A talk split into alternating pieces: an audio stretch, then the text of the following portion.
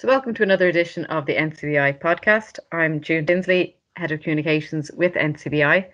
Um, and as part of this series of podcasts, today I have um, the joy of introducing Holly Tuke, who is based in England and is um, currently an assistive technology advisor with the York St John's University. She herself is registered blind um, due to a condition called retinopathy of prematurity. Um, but what makes Holly quite distinctive is that she's actually a quite a significant social media influencer. So I look forward to, to hearing all about it. Welcome, Holly, and thanks for joining us. Hi, thank you so much for having me. Great, great. Um, I suppose just to kick off the the background there, um, if you wouldn't mind telling our listeners, I suppose, how you came to be involved in the in the whole world of, of social media and being described as a now as a social media inf- influencer. Yeah, so in 2015, I was in my first year of university, and that was the time when I really started to learn to love my vision impairment. I really thrived in that environment, and I think kind of as you get older, you kind of begin to see the positives in a way, and I guess you kind of come to more acceptance. So it was the time for me where I was like, you know what, my vision impairment has so many positives rather than focusing on focusing on I can't do this. It was more kind of, you know what, it empowers me to do so many things. So that led me to start my blog, and I really enjoyed writing. So I didn't really know where it would go, and I set up my blog called Life of a Blind Girl. And I just enjoyed the process of writing about vision impairment to raise awareness and educate others and hopefully help other disabled people. And over time, people started to read the blog. I didn't think they would, but it somehow kind of got picked up from various people, and people started to leave comments, and it kind of just grew and grew. And which still feels very surreal because I never thought anyone would really take interest in my ramblings. And then last year, I was actually named as social media influencer at the RNIB See Differently Awards, which is such a title, kind of, it's such an honour to have that title because I definitely don't really see myself as influential. Blogging and writing is something I really enjoy doing. So to me, it's just something that I just really like doing. But to be seen as influential is such an honour.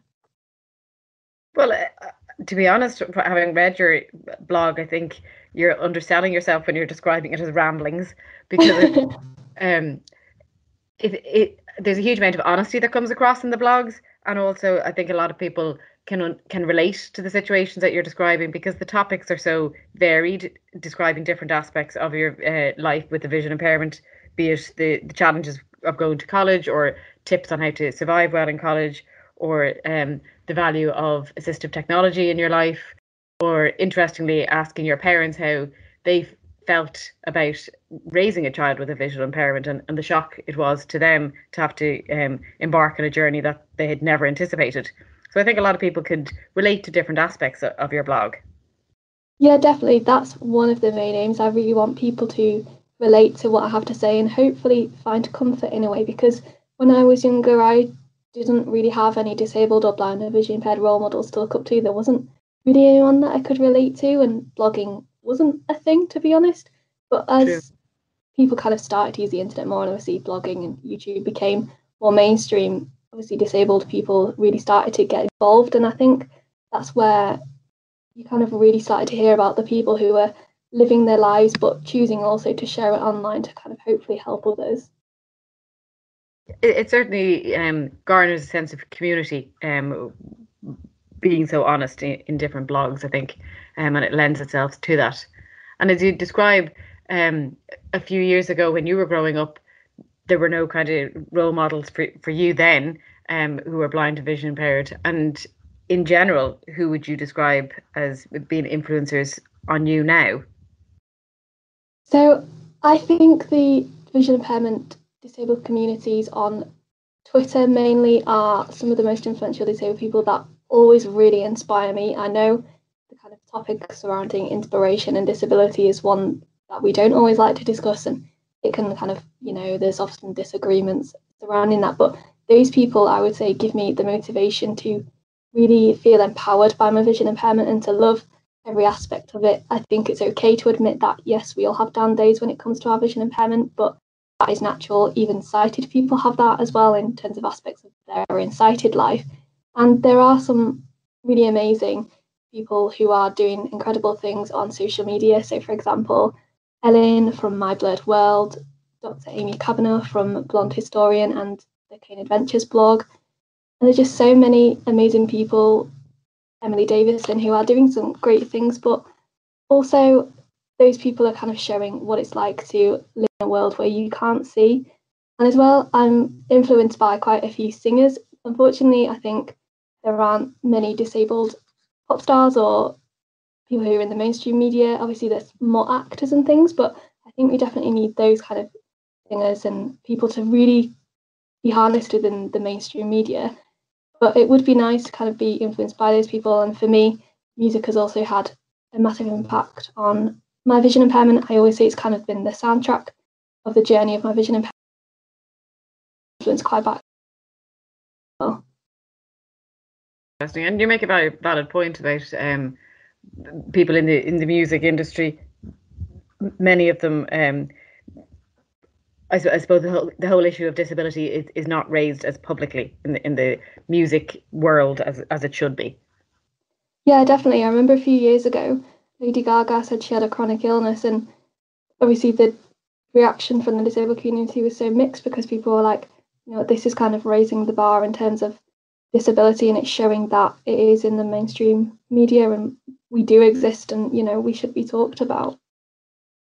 Very much so very much so. And i suppose in terms of um uh, the, pressures of being in the world of, of, of social media um the, the internet as you know has given us such positivity and uh, the ability to connect with people but there's obviously downsides to the internet too and i suppose from your experience um is there any particular platform, be it Twitter or Instagram or Facebook or whatever, um, that you feel your type of blog and experiences and um, lend itself more to and have a more positive uh, experience with? Yeah, definitely. For me, that one is Twitter. So that's really also where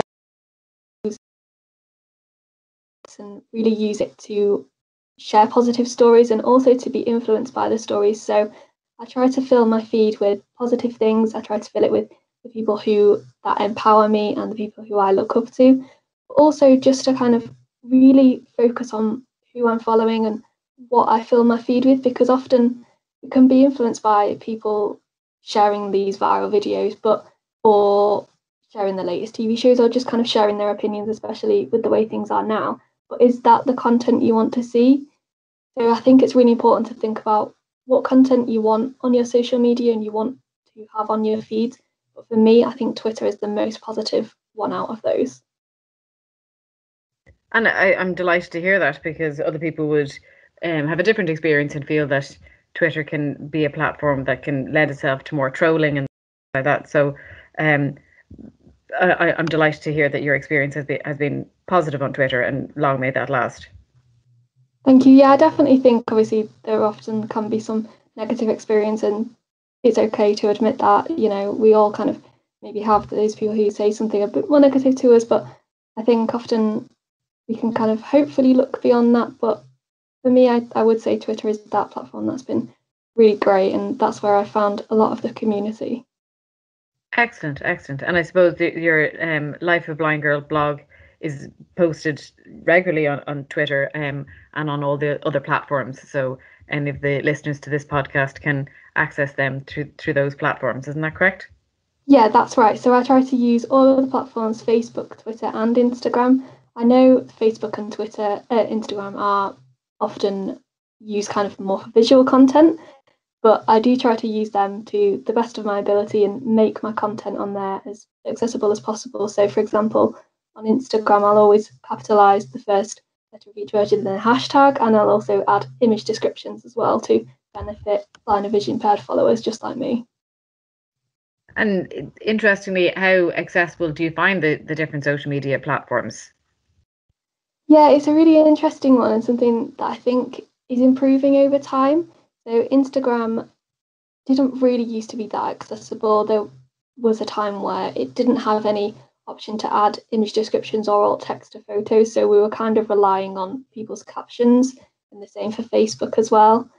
And it is improving, but I do think there is a long way to go. So, for example, Facebook stories and Instagram stories, where people kind of upload little clips of the day and just little highlights, they aren't accessible. And I do feel like a lot more could be done in terms of that. Although they are improving, I still think there is a way to go. Fair point. And and in terms of Twitter, do you feel that that's a quite an accessible platform? Yeah, I think the only problem with Twitter is the image description feature. So Facebook and Instagram have artificial intelligence where if someone doesn't add an image description, screen readers will give a generated kind of automatic description of what it is the picture's showing. Often they can be really vague, they aren't always correct, but it's something. whereas on Twitter, if a person doesn't write a description themselves, screen readers will just say image. So obviously we're kind of missing out on that content. So do you think yeah. in terms of that there is some improvements to be made there? Interesting. And I suppose it is not only is there um, an education education piece there to the social media platforms and companies to make their sites as accessible as possible, but also for the users to remember the importance of alt text on images to ensure that people who are using screen readers get access to that piece of content as well. Yeah, definitely. I always think just because we can't see it, it doesn't mean to say we don't want to access it. And it's really important to include everyone in your content because you never know who might want to see it and who might want to kind of interact with it. Correct, correct. And I suppose um, from your experience, what tips in general would you give to uh, for, for websites to be more accessible?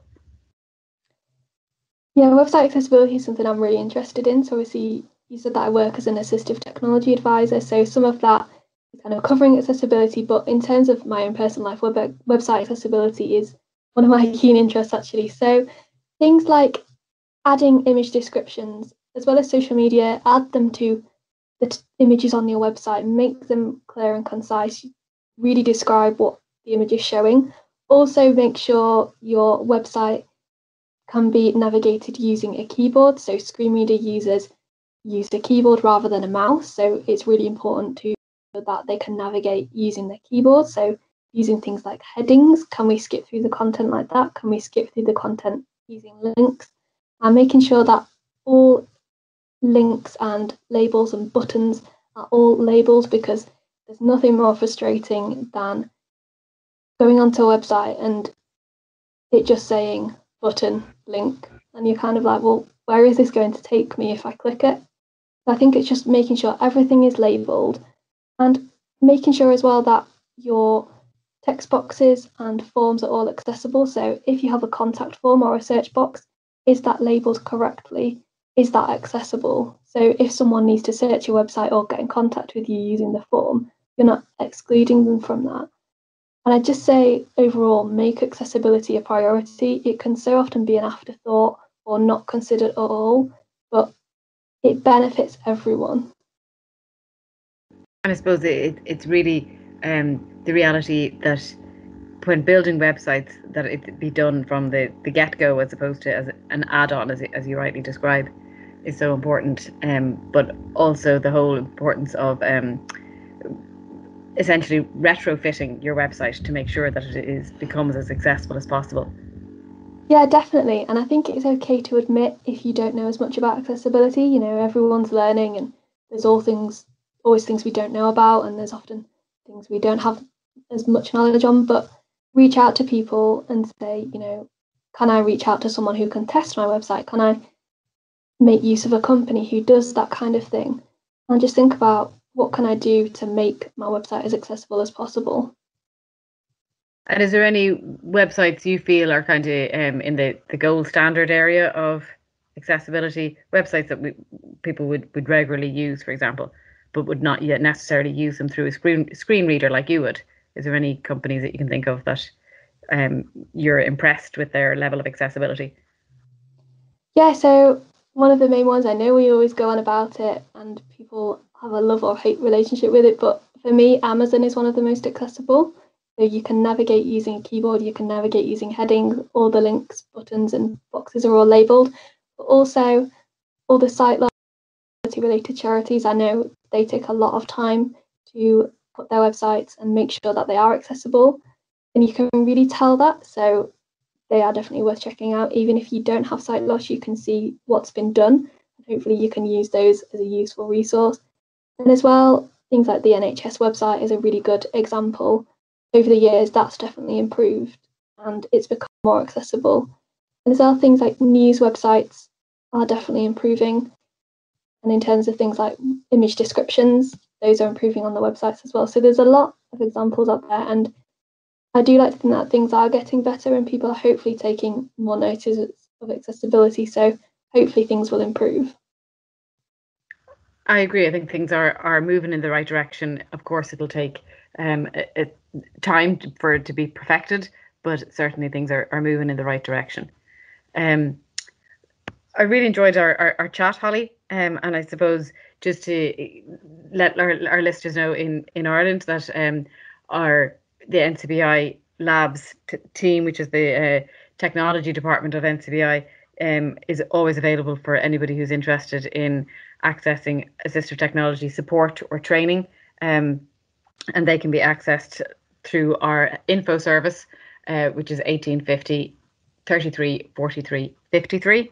Um, that's the same number to get access any of NCBI services, but certainly the area of technology is, is one that uh, we are being very proactive in at the minute. Um, and I would certainly echo man, many of the things Holly is saying there around accessibility and making um, mainstream technology as accessible as possible, as well as the importance of assistive technology.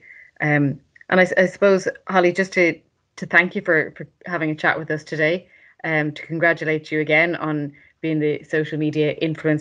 Um, and best of luck in continuing with that. And I would encourage anybody to log on to your website, lifeofablindgirl.com, or follow you on any of the social media channels. Oh, thank you so much. That means a lot. Thank you so much for having me. It's been a pleasure to chat. Thank you. And I suppose, would you mind just um, reminding listeners what's the uh, what are, is your Facebook channel and Twitter handle? Yeah, sure. So my Facebook is just Life of a Blind Girl, but Twitter is slightly more complicated. It's Life of a Blind Girl, but without the I in girl because there's not enough characters on Twitter. But all my social media links are on my website. Excellent. Um, and you're also on Instagram as well. I am, yeah. That's just Life of a Blind Girl. Excellent. Thank you again, Holly. I really, really appreciate it. Thank you so much for having me.